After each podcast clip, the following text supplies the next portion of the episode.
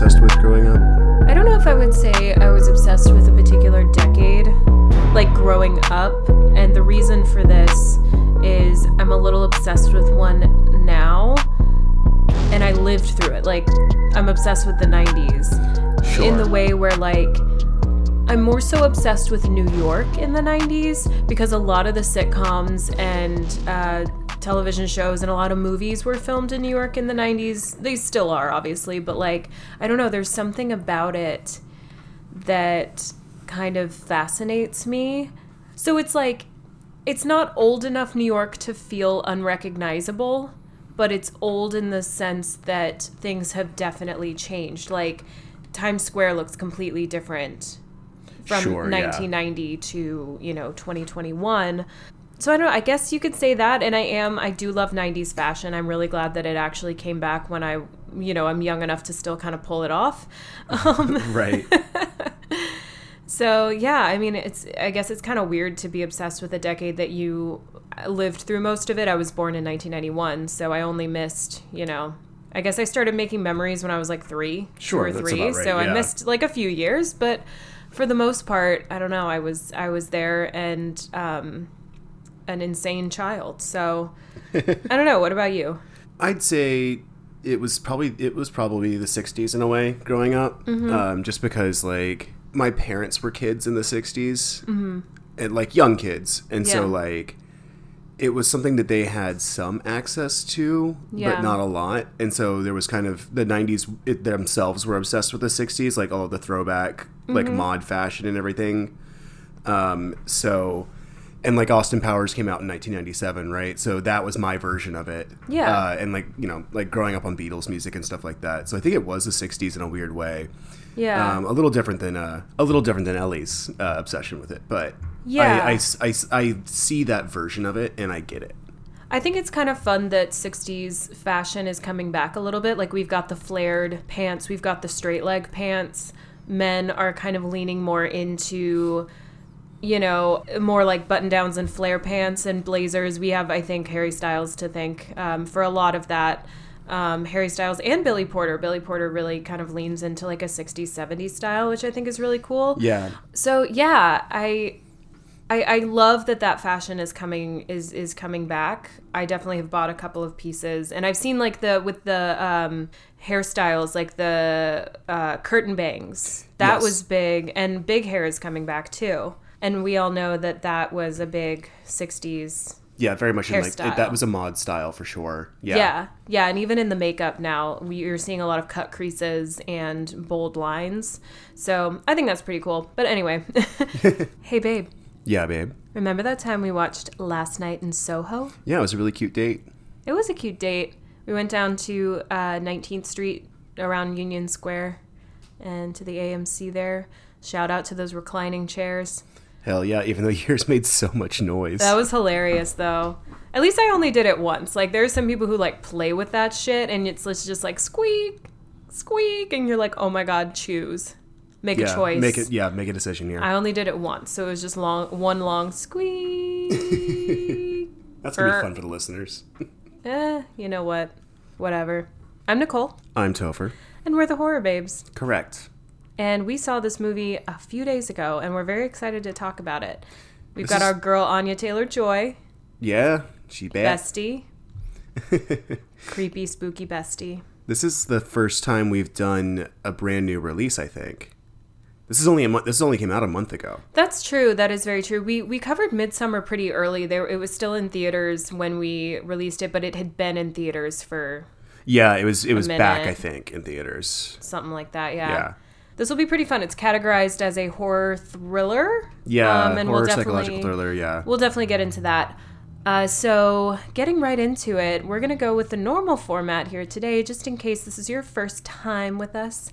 Uh, what that's going to be is Topher will take us through who made this thing, shout out the cast and crew, and then I'll take us through the plot. And then in our third segment, we'll discuss and analyze said plot and movie as a whole. So, Get all up in its guts. get all up in those guts.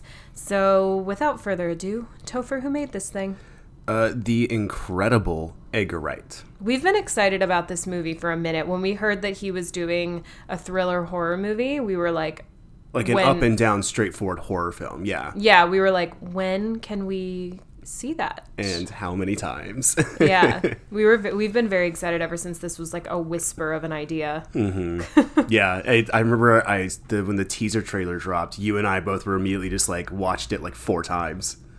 I know, and and the thing about the teaser trailer, which is the case for a lot of horror and thriller uh, films, is you have no idea what it's about. Yeah, It's all atmospheric, and you just hear Anya Taylor Joy singing downtown a cappella, and Mm-hmm. it's all just like all of these random, really pretty shots, and then you're like, I don't know what the fuck this is about, but and I don't want to until I see it. Exactly, Like, yeah, the two of us were both like, okay, I'm not going to look anything else up about this yeah, movie. it's definitely intentional. But uh, yeah, no, I it, I I remember being very excited when that trailer came out, and then we finally got to see it on Saturday night. Yeah. Yeah. Um, so yeah, Edgar Wright had been working on this story since 2007 in some form or another, mm-hmm.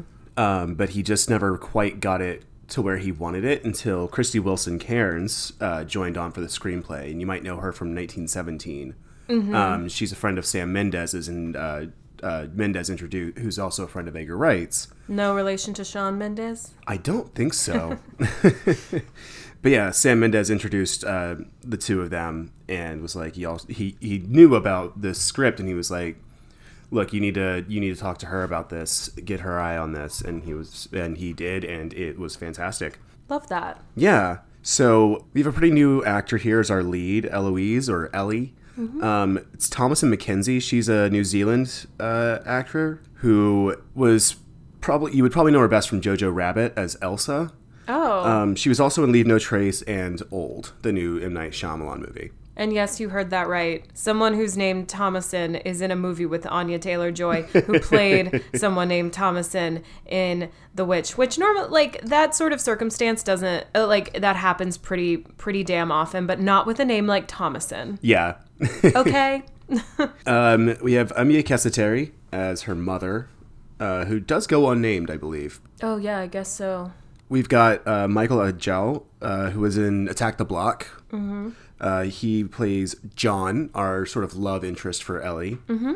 Uh, Synnove Karlsen as Jocasta, the mean girl. Yes. The amazing Terence Stamp as the silver-haired gentleman, who we eventually find out his real name. But Yeah. yes, that's uh, that's what he's credited as, For the suspense. right?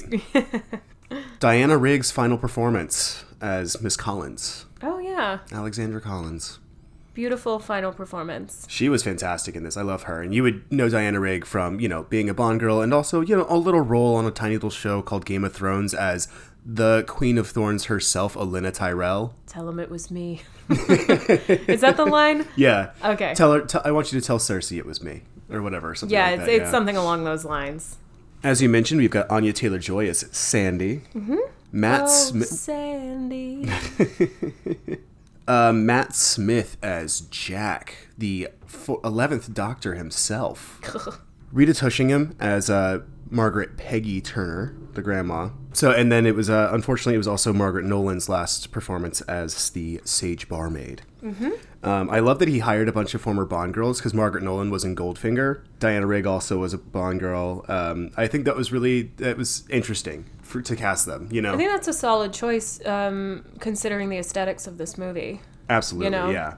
Um, and then a, uh, a little cameo from the Weasley twins, James and Oliver Phelps, Oh, as the yeah. cloakroom. Yeah, Oh my god, I didn't even catch that. yeah, Amazing. yeah. I, I, I sort of I was looking at it. I was like, wait, is that them? And then I was looking at the cast list later. I was like, it was them. It was them.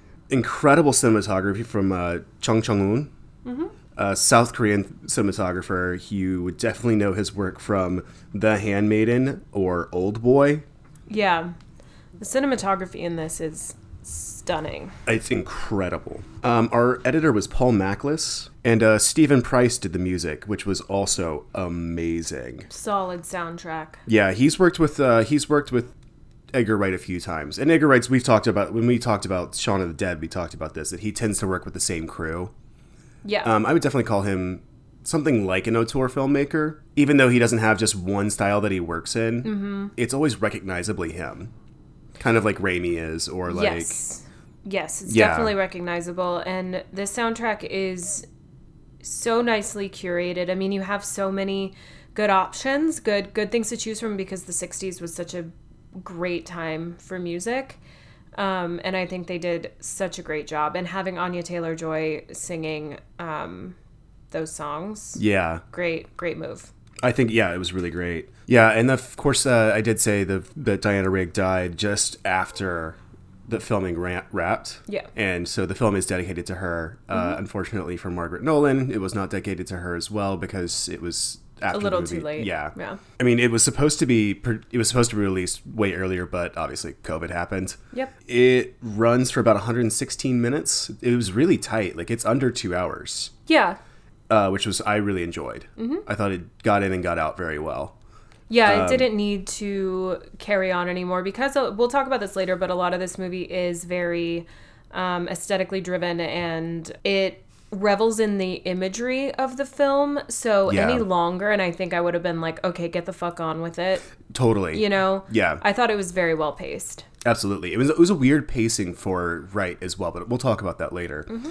Um, the budget was 43 million. Um, it, box office is still coming in. It's made 21.2 back so far. Nice. Yeah, I mean, we'll see what happens. It kind of got pushed out of theaters pretty quickly by It mm, did. It had very limited show times and very limited theater locations to go see it here in New York. So yeah, like in yeah. the city where you release movies. yeah, um, yeah, it sucks because it just it had a bad com- competition schedule because it came in at the end of October. yeah, Uh, it was competing with a Marvel movie uh, that is fine, but like, Yeah. good God, it just got pushed out of every screen. yeah. Originally, it was going to be Bill Pope who was going to be the cinematographer, but uh, he had to step out, and I'm really glad that Chung Chung Hoon was the one who stepped in. Mm-hmm. Yeah, this is an example of good producer interference, where Bill Pope was just like he was unavailable by the time they were going to finally shoot, Yeah. And so Edgar Wright was like, "We are shooting in like a week. Yeah. I need to get a cinematographer. I need a DP." Yep. And so he had all these people, and he had been interested in Chung Chung Hoon's work for a while, but he was like, uh, "Do I want to go with him? His films are so dark, and this is a dark film, but I'm not sure." And Nira Park, uh, one of the producers, was like, "Dude, if you don't hire him, you will always regret it because you will always be wondering about what his version of the movie looked like." Yeah. And I love that. I'm Yeah. like, that is good producer interference. That is why she's a good producer. Definitely. Um, anyway, I've talked enough for a while. Uh, Want to tell us what happens in this movie? Yeah, let's do it. Okay, so we start out the movie. We meet Ellie or Eloise Turner. She's in her bedroom. She's listening to some 60s music. She's playing with fashion. She's literally wearing like newspapers. It's a newspaper she's- dress that she's made. that yeah. she's made. So we immediately get a get a nice picture of who she is. She wants to be a fashion designer. She loves the 60s. Even the dress she's wearing that she's made out of newspaper is very 60s inspired. It's very Audrey Hepburn. Yes, she's and she's kind of, you know, she's just playing around in her room, you know, dreaming. um, and then we see a woman in the mirror, which we later learn, uh, or we soon learn, is her mother, who she can see Right. sometimes, who has committed suicide while Ellie was a child. Um, so she kind of sees her in the mirror. Then we meet her. We meet her grandmother, who's very supportive, very sweet. Um, we find out that she's gotten into a fashion school in London. So she promptly packs her bags and we immediately head over to London. She's from like a very rural area. She's yeah, not from a out in city at sticks in all. Cornwall. Yeah. So this is about to be a little bit of a culture shock for her. So she's going to the London College of Fashion. Uh, she immediately meets uh, Jocasta, who is, you know, our mean girl, kind of like the person who wants, who pretends to be friends with you, but then talks shit behind your back. That literally happens, all stemming from insecurities, obviously.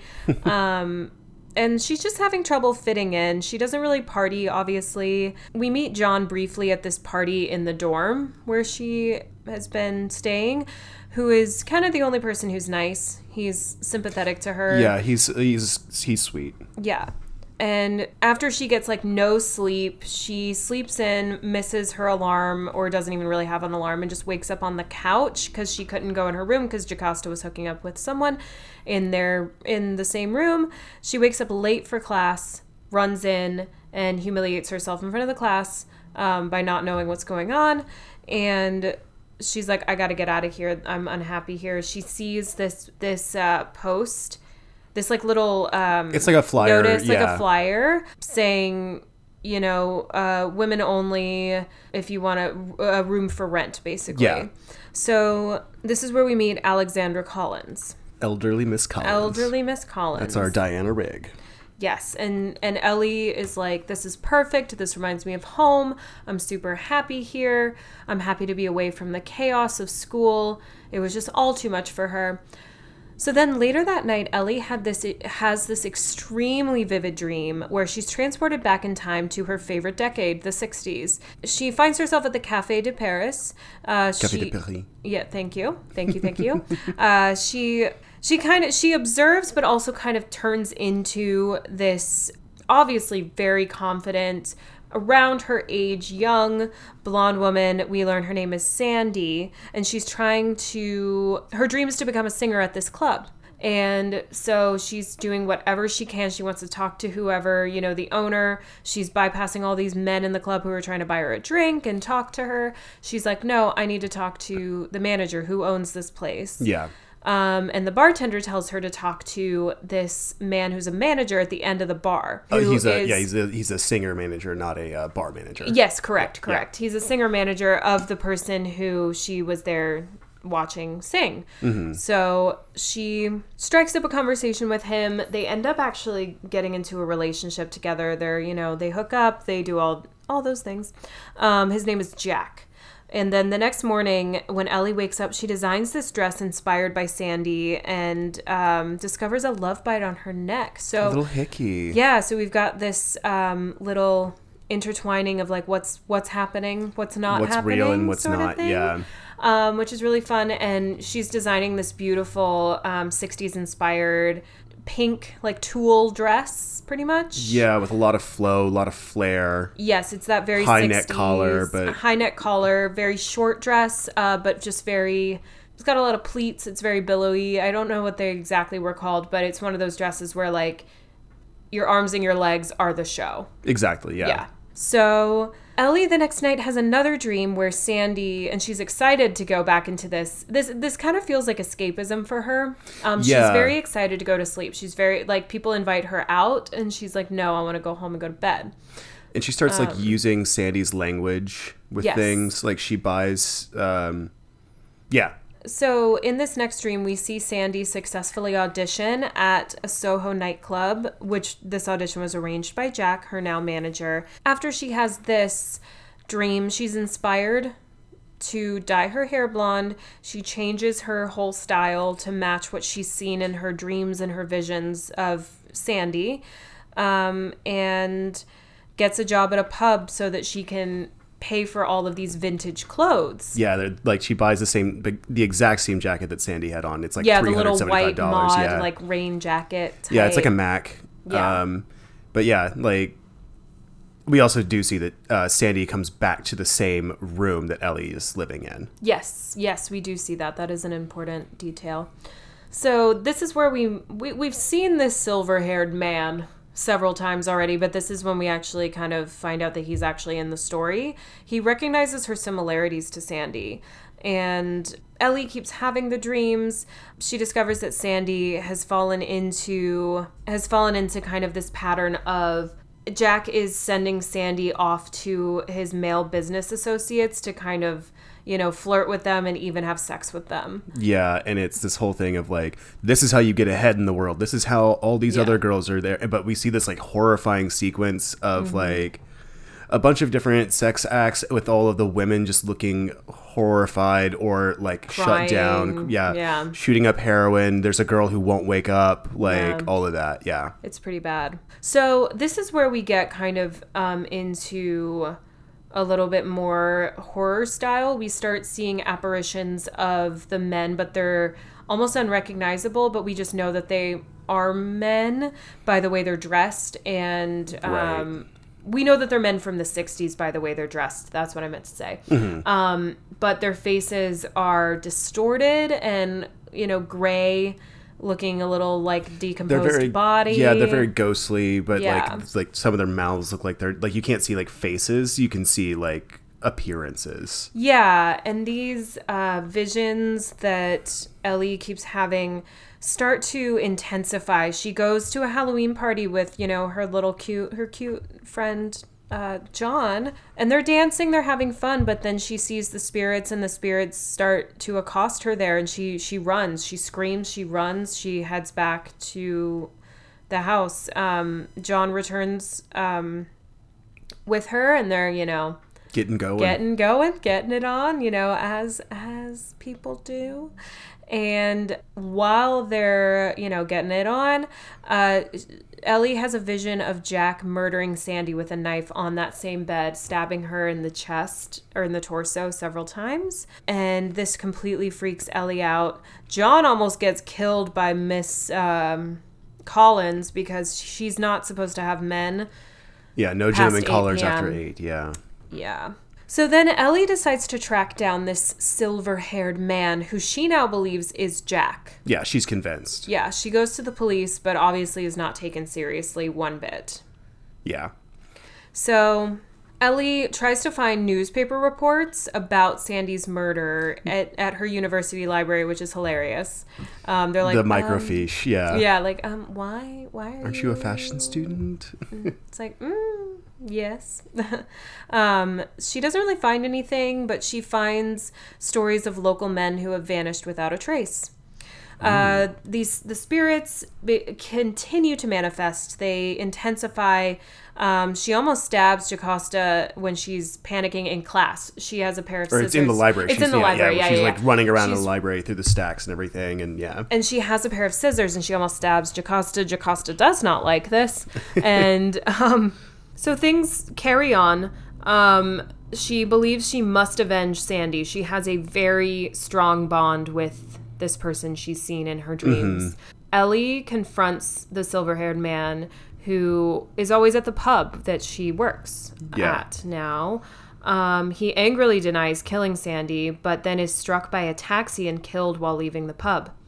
The pub landlady reveals the man's name to be Lindsay, and Ellie remembers now encountering this man in her dreams, and he was an undercover vice officer who tried to help Sandy escape her life of prostitution. Yep. Yikes. During that great sequence where she keeps changing her name. Yeah, And, like, basically yeah. just shortening it. Yeah. Shortening it. Why did I say it like that? Shortening it. Ellie decides to leave London She's like, after "I all can't of this be in has the city happened. anymore. Yeah. And so John is like, I'll drive you. Um, let's go get your things at Miss Collins' house. Um, she's like, okay, if I'm not out in 15 minutes, come get me. Um, so she knocks on Miss Collins' door. She tells her that she's leaving. She's like, I'm so sorry. Um, Miss Collins tells her that a detective came by asking about Sandy's murder before revealing that she is actually Sandy herself. Boom. Boom. That's that's when the twist happens. The big. There's like a few big little reveal. twists here, and this Yeah. is the biggest one. Yeah. She explains that Ellie's prior vision of Sandy's death was, in fact, a vision of Sandy killing Jack when he threatened her with a knife.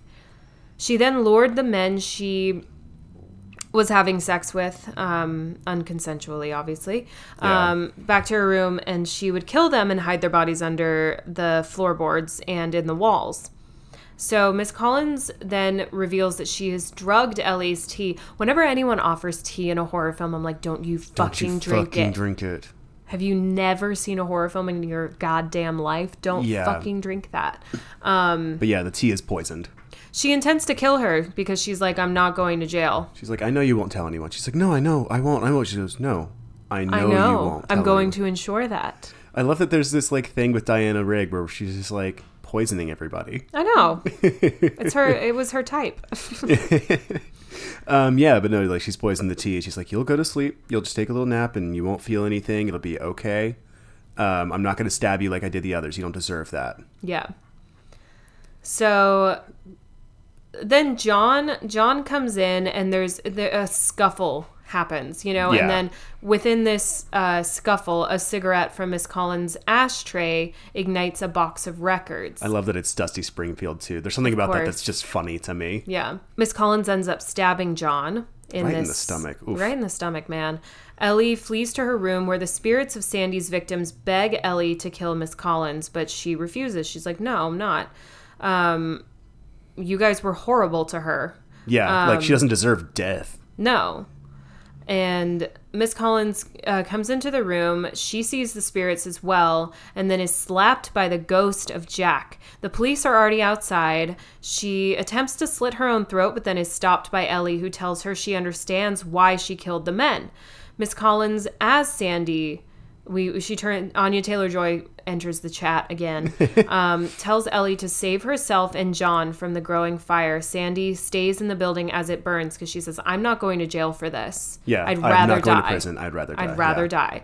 Um, so sometime later, Ellie enjoys success as her dresses are showcased at a fashion show. Grandma's there. Grandma's there, John's there, who's now her boyfriend. It's a happy ending. Ellie sees her mom's spirit in a mirror, and then a vision of Sandy who waves at her and blows her a kiss. it's a little like the the Sandy thing is always a little foreboding to me. You know, Yeah. there's something about that feels like oh I'm coming for you. yeah, so and that's that's the end of it. Great movie. Yes, yes. I I thoroughly enjoyed it. I loved that it was very atmospheric, but that added to it as opposed to just the entire time thinking like, okay, get the fuck on with it because I think when you're dealing with uh, spirits of any sort in a movie, it kind of in a way has to be atmospheric. You have to set up that world, that alternate universe that's ethereal, Yeah, right? yeah. You know? I um, man, And most of this is in her dream. We're we're in her dream for like 50% of the movie. So obviously it's going to be very like floaty in visuals. yeah. know? It's it's such an interesting. So it's sorry. It's uh, it's such an interesting movie to me. I think it's it's really clever in how it's done. Um, there was a really good quote I saw. So it was uh, Robbie Collin from the Daily Telegraph. Uh, there was a quote from his article that I just adored, and it's uh, it says it describes the movie as quote a riotous, rascally hybrid of a thing, part glittering love letter to the disreputable nightlife district in which it takes place, part darting psychological thriller that rips up the letter as soon as it's written before tearfully torching the scraps. That's a great quote. That's, I love that. I, I think that's exactly how I would describe this movie. Like that's such a that's so on point. Well, and me. this this movie is like okay, so it doesn't go hard in the paint with the horror elements at all. Like I wouldn't say at any point I was actually scared during this movie. It, it just did a bit for me, but that may be different. Yeah. yeah it, it, it just it doesn't go you know i mean especially you don't even get a single horror element until you're about one hour into the movie and the the latter half of the movie you know you're you've got the spirits manifesting and you've got you know the the mystery starts to unravel and the truth Yeah. starts to unravel but in the first hour of it um it's very much so gaining your trust Right. only to betray it I, I which think is that's great. Exactly right. Yeah. Um, and i wouldn't say that this movie's the most unpredictable i kind of predicted that miss collins was It's sandy telegraphed, yeah. yeah but, but like the reveal is still really fun It's so earned, you yeah. even if you even if you called it from the beginning or whenever when you met miss collins even if you called it there i still think that there is joy in like the horror sense I, joy feels like a weird word but you know what i mean there's satisfaction in finding out that you were right right. it's not yeah. predictable in a bad way it's predictable in a way that's still rewarding for the viewer who predicted it Yeah, and I think it's Edgar Wright's a pretty he's a transparent filmmaker in a way. Mm-hmm. I don't think he's ever trying to trick you. yeah Like he wants you to be in on the joke, right? Yeah. He's like, come along for this ride with me. Mm-hmm. See what I did here. Isn't Yeah. this great? yeah Like, yeah, it's Ariel. Uh, Ariel. It's uh, Ariel and her treasures. You know. look, Look at, at this stuff isn't it neat wouldn't you think my collection's complete ariel's a hoarder Hey, our friend Delphi's playing her now. Oh my! I wish I could see that. I truly wish I could see that little princess. Anyhow, so I think yeah, like what Edgar's Edgar Wright is a flashy filmmaker though. He is transparent in that like he tells you exactly what he's doing. Which is why this was such a great setting So- choice. So I, I'll drop the link in the footnotes, but everybody should watch this interview. It's only like 15 minutes long, but it's with the founder of Collider, which is a great website um, if you're into film and like cool shit. Um, I love Collider; they're great. But it's an interview with the with the creator of uh, Collider, and it's yeah, it's only 15 minutes long, but it's really really great to just to like watch Edgar Wright be his adorable, goofy, uh, kind of asshole self. Yeah. he's kind of a dick, but like in a charming way yeah. but I was I was curious. So the dance sequence, right, where we're having uh, Ellie and Sandy back and forth while dancing with Matt Smith. Yeah. So I don't know if I've talked about this before, but Edgar Wright is a huge fan of a, uh, what's called a Texas switch. Yes. So you know what that is, but for the audience, a Texas switch is when you have an actor in camera replaced with another actor Yeah. or like it's it's in a single sequence, right? So there's no cut. Like you usually, if you like, it's usually with stunt folks, right? Yeah. Um, so you have your stunt person switch in for your actor while the shot's still taking place. So a famous one that he did was in Scott Pilgrim, right? Yeah. Where Wallace answers the door and say, uh, "It's is Scott here?" And we see Scott leave frame, and then the stunt person jumps out the window as Scott, Yes. right? Um, A Texas switch just makes me think of like we're in a standoff in like the wild, wild west. and you know, drop to your other hand. Yeah. Um, so that dance sequence with them, that's why the camera moves the way it does. switch. That's all one shot. Nice. I love that. That's so it's so like it's yeah, it's flashy, it's ridiculous. You don't you don't have to shoot it that way, but he's like, fuck it, I'm gonna. It works though because we're in a dream. Yeah. Where, you know, why why not make the dream flashy? Yeah, I think it Why should not? be. And all of those You know? mirror shots and stuff. So the interview's great because he talks about like you know, everybody thinks that like oh, you have to do all this stuff in post or do it in editing. He's like, no, we do it. Like we rehearse these scenes. So those mirror scenes Yeah. are not done like uh they're they're yeah, they're done in camera. He's like, we just rehearse it. We, we rehearse it in camera. We shoot it in camera. And there you go. and like he was um the the uh, Sean I think his name is was asking Edgar Wright about like oh well do you do you shoot coverage because we've talked about coverage a lot on this as well Yeah. and that's a question I was interested in he goes honestly no Mm-hmm. not for like you know like, like a, coverage is for dialogue coverage is for you know Yeah. Um, when you don't have an if you're not sure how you want this to go or you need multiple edits in the way you're going to shoot something that's how you shoot coverage like Raimi does a shit ton of coverage For sure. because we talked about the Raimi sequence when we talked about uh, Drag Me to Hell. Mm-hmm. But with Wright, Wright does a lot of clever editing, but most of it is like his big action sequences are all sh- are all rehearsed like dance sequences. Yes. There, it's all in camera. He does, and so like any of those really amazing mirror shots that we see, those are all done in camera, and like he doesn't shoot coverage on them. He's like, I know what the shot's supposed to look like. Yeah. We shoot it that way Yeah. Which is very I love that because like we talked about Bong Joon Ho who famously doesn't Does shoot not any, shoot any coverage. which yeah. is just insane to me because he does dialogue scenes and Yeah. a lot of his films aren't actiony. yeah. But Wright was like, I do a lot of actiony movies. Like I True. don't know why I would shoot coverage for that because it has to look a certain way. It's choreographed.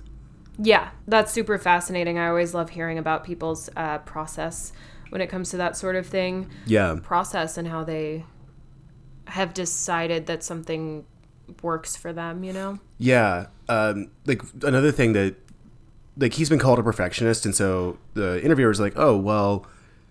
Uh, like how what's the most you've ever shot for a take or like how many takes have you ever done for a shot and he's like i'm not he's like i'm not uh i'm not kubrick i'm not fincher like Right. i've never he's like i can't i can't, I can't imagine doing a 100 takes like there, if you're doing a 100 takes then you're doing something wrong Right, you're not like- solving what you don't like about the previous take. yeah and he's like it's usually because like a prop or something like that isn't working Yeah. And so he said, like, I think the most that we ever shot was 28 takes for the Baby Driver opening sequence. Okay. Um, And it's because, like, he's matching up music and all of this stuff. Yeah. And so you just have to get, like, the, the again, it's a choreography thing. Yeah. And so he's like, yeah, we ended up using the 21st take because we got the 21st take, and Bill Pope was like, let's shoot one for safety. They shoot seven more, and they just kept getting worse. And so he's like, all right, Mm-hmm. 21's the one we used because all the rest of the ones after that were bad. Mm-hmm. Because you always like you shoot for safety, but once you get the take and then you do it again for safety, and it's just try to you try to nail it again just to make sure there's in case there's any problems with it in post that you have and you have the shot. Yeah. But he was like, yeah, we used the best shot that there was, and that was the 21st take. Um, I did love something I thought I noticed, and I'm glad I was right. So one thing I, I noticed, I thought I noticed when I was watching it, and I did, I was glad I was right. So one thing I did think I, I thought I noticed it while we were watching it, and I'm glad I was right, just because I feel cool for noticing it, and Of it's a cool thing.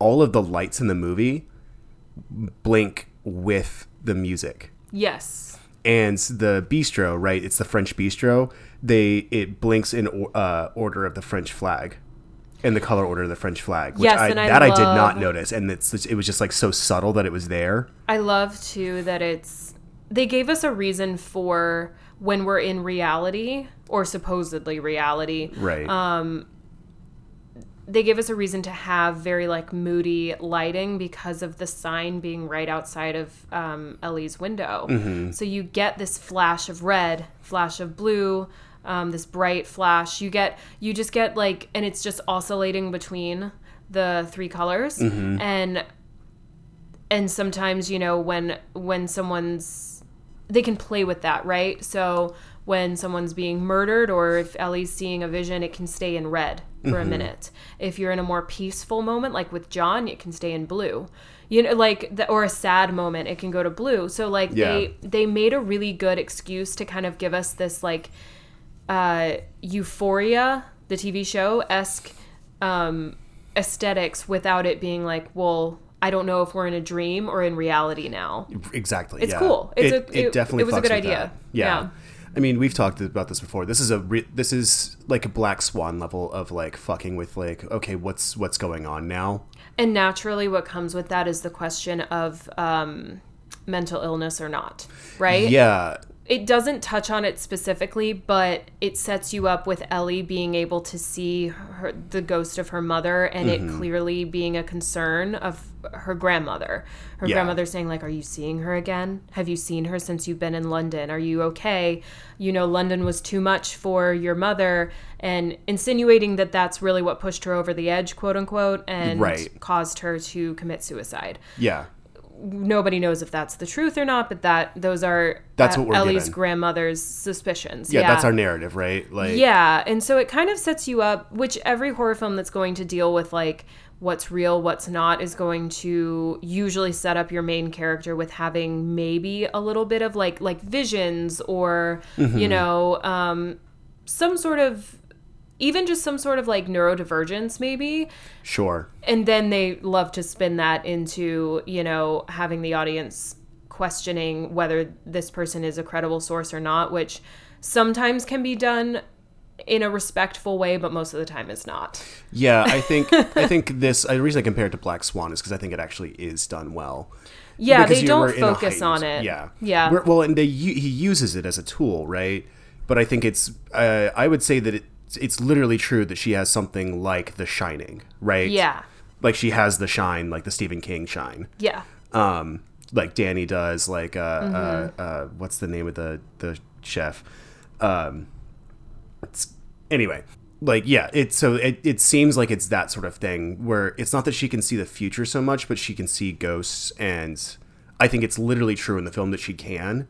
she has that like um what is it um like she's a medium of some sort where you know you can you you know how someone died if you're in the room where they died Yeah, I think that w- would that technically be like a, a clairvoyant like medium. it's some or sort of clairvoyance. Yeah, Right? Yeah, something like that. I I I'm not as well versed in the the differences between all those things as I should be, maybe, but Right. Well, and I think that they're I all fake anyway. But I think that the the reason this movie um is successful in tr- in treating in treating that nicely um is we don't we don't dwell on it. We don't dwell on like people telling her she never ends up in like she almost does, but she doesn't end up in like psychiatric care. Yeah, she never goes in psychiatric care. Um, I when was, she goes to the police, they're questioning it, but oh yeah, they don't throw her in anywhere. You know. and it definitely. I think she's. I mean, she's obviously got some PTSD Yes. from her mother's uh, uh, death. Yeah. yeah. but she also, I think, she's got trauma. She's got probably some version of schizophrenia Yeah. In that she is like It's the same as replacing. Black Swan. Yeah, exactly. Yeah. It's I think there's an underlying mental health issue. The difference is is that Black Swan there is no magic, and I think there is magic in this. I think it is. I think it's literally true that she sees ghosts. Yeah, we are in an elevated uh, state here. We are not. It is very clear that this movie is not rooted in reality, and that is shown by we honestly we know that she idolizes the '60s, but we don't really know. Um, we don't really know what time period we're in here. Nobody's really dressed the same. Yeah, I mean we've got we've got iPhones, so I think it's that- I think it's just roughly present day. Yeah. But like we don't really dwell on on that. We just know we're not in the 60s because she looks back on the 60s and is Yeah, obsessed with it. yeah, Black And- Swan is very very very rooted in what time. Yeah. It's it's, It's clearly in- 2010. Yes, it's Um, very rooted in that. Everyone is dressed the same. All of the houses look this. You, you know what I mean? Right. And in this one, you're kind of just like, it wouldn't matter where we're set. Mm-hmm. We just know we're not in the 60s. We know we're ahead of that because she's looking back. Exactly. That's yeah. all we know. Yeah. Right? And that you know we have a vague idea that Alexand that Alexandra Miss Collins is old. And they could have they could have literally thrown in there that like Miss Collins is is magically immortal, and I would have been like, yeah, I'm along for the ride on that. Sure, cool. fine, fuck it. She's a witch and has been alive for you know centuries. Sure, you know, like I it's it's already in that heightened level that they really they could have they could have really run with it, but I like what they did instead. I'd say it's something like um kind of like it follows, where it's some version of present day, but it's Yeah. not a literal present day. yeah, Do you know what I mean? No, definitely, definitely, and I think, I think they they toe the line very very nicely between fantasy and reality here, mm-hmm. where you as an audience member are still questioning because if they went on one side of the scale, you know, or the spectrum here, then we we would just be like. Okay, I have no questions. You know, like Yeah. you've built this world, you're telling me what's going on. I don't have any questions, but the fact that they toe the line so well and it has us ask the questions of like, okay, are we in Ellie's dream? Is she really experiencing this? Why does she have the hickey on her neck? Where did that come from? Yeah. Like what is actually going on? That's where the psychological part of the thriller comes in. Exactly. Yeah, and I mean, I think um, what what something that adds to that we talk about this all like like every episode, but the architecture of this film is fantastically confusing. Mm-hmm. Um, and I think it's it's obviously Soho is an old section of London, Yes. right? And so it's all this like um like the streets don't totally make sense. It's not really gridded. It just sort of grew. So it's all like alleyways and small side streets and this and that. And so we never get a sense of where we are. Yeah. Um, we also get that in the library sequence when she's freaking out, seeing the spirits everywhere, and almost stabs Jocasta. You, she's just turning and turning. a and library is a maze. Yeah. And You know- like especially one that big and just running through the stacks. Like we don't know if she's just running in a circle or not. You never know. Uh, it was a good idea to have that set in the library. And this is almost like um, Edgar Wright often really directs his things and sets his uh, movies as if they could be a stage production. We don't have too too many places that we're going. We have a couple of set places, but we don't have a lot of in between. Yeah, we there's the sequence of her running through the square. Yeah, That that aerial shot is probably the only part that would be difficult to because we've translate. got we've got the school, Mm-hmm. we've got her rural home um, back with grandma. Um, we've got her new home where w- with uh, Sandy. Mm-hmm. We've got the pub, and then we've got Dream World, Cafe de Paris. yeah, Cafe de Paris and like the Rialto. Yeah. Yeah, yeah. So it's very set in these places, and I, I, I almost wonder. I don't know too too terribly much about Edgar Wright, other than I've seen a lot of his movies.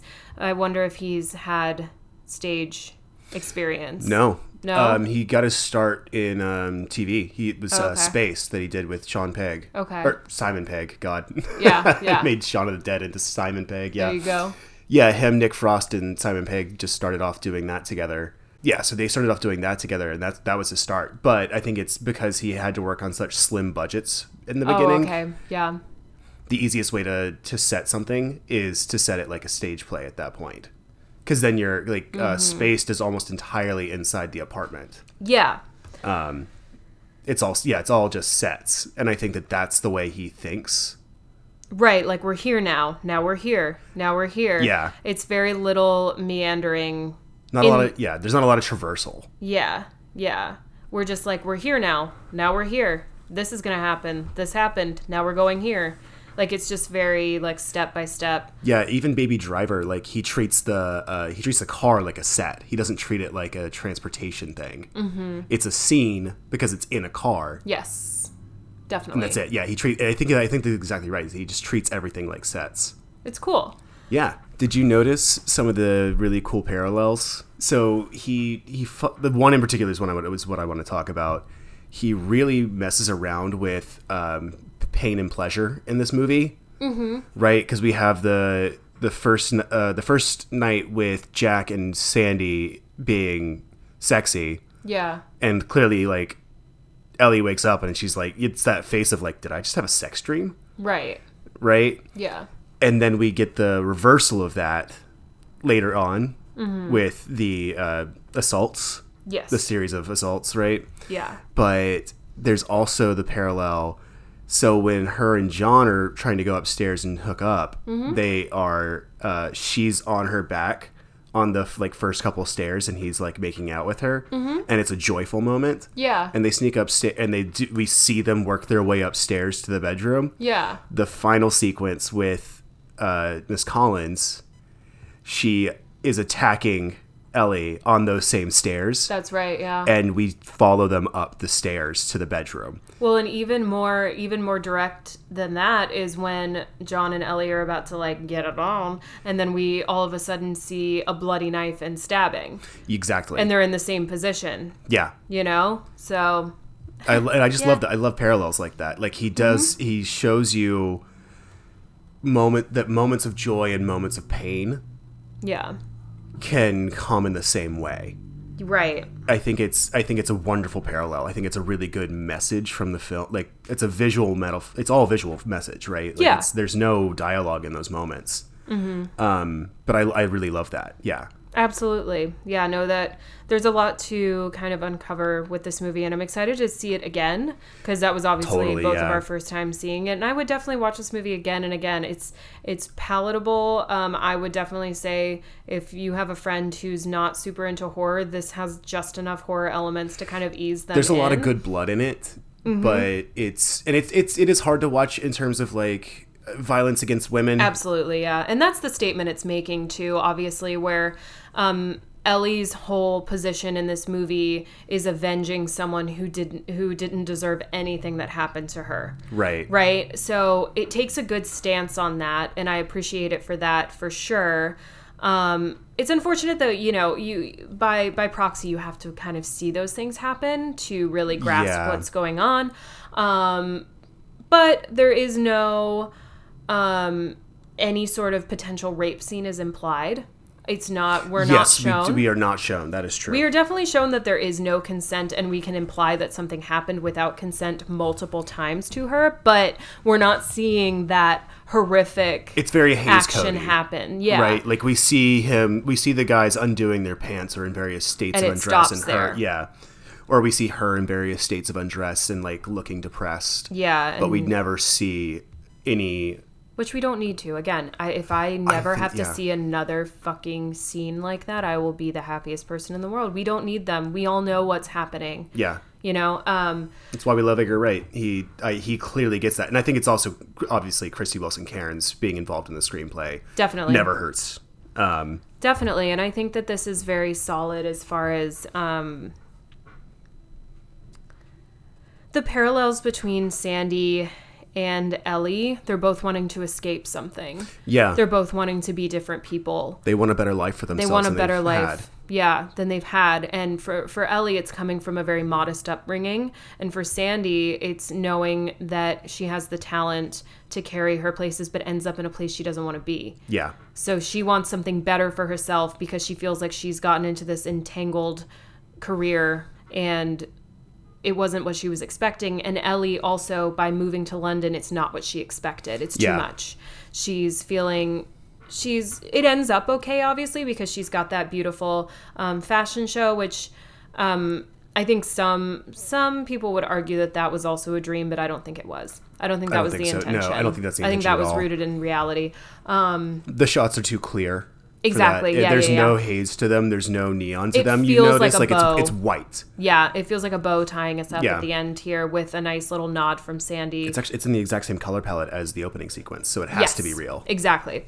Um, I I believed it was real. I could just see some people being like, "Well, wait," you know, trying to ask. She really died in the fire. yeah, Like, yeah, trying to ask more questions um, than there need to be. But yeah, I think that I think this movie takes a really great stance on and a, and a very honest stance on on on what still goes on um, Mm-hmm. Yeah. in the entertainment industry and um, truly any industry. Yes. you know you can be exploited you know in in various ways um, unfortunately very easily especially if you are in a vulnerable demographic Yes. so I, I love how this movie takes the stance of like ellie even when she tries to kill her y- you know she's uh or sandy tries to kill ellie. Ellie is still like no like you don't deserve to die. You don't deserve to be imprisoned for this. You don't deserve you didn't deserve anything that happened to you. It's so unfortunate what happened to you. I stand with you. The i'm first standing person up for what's who's ever right. shown her compassion.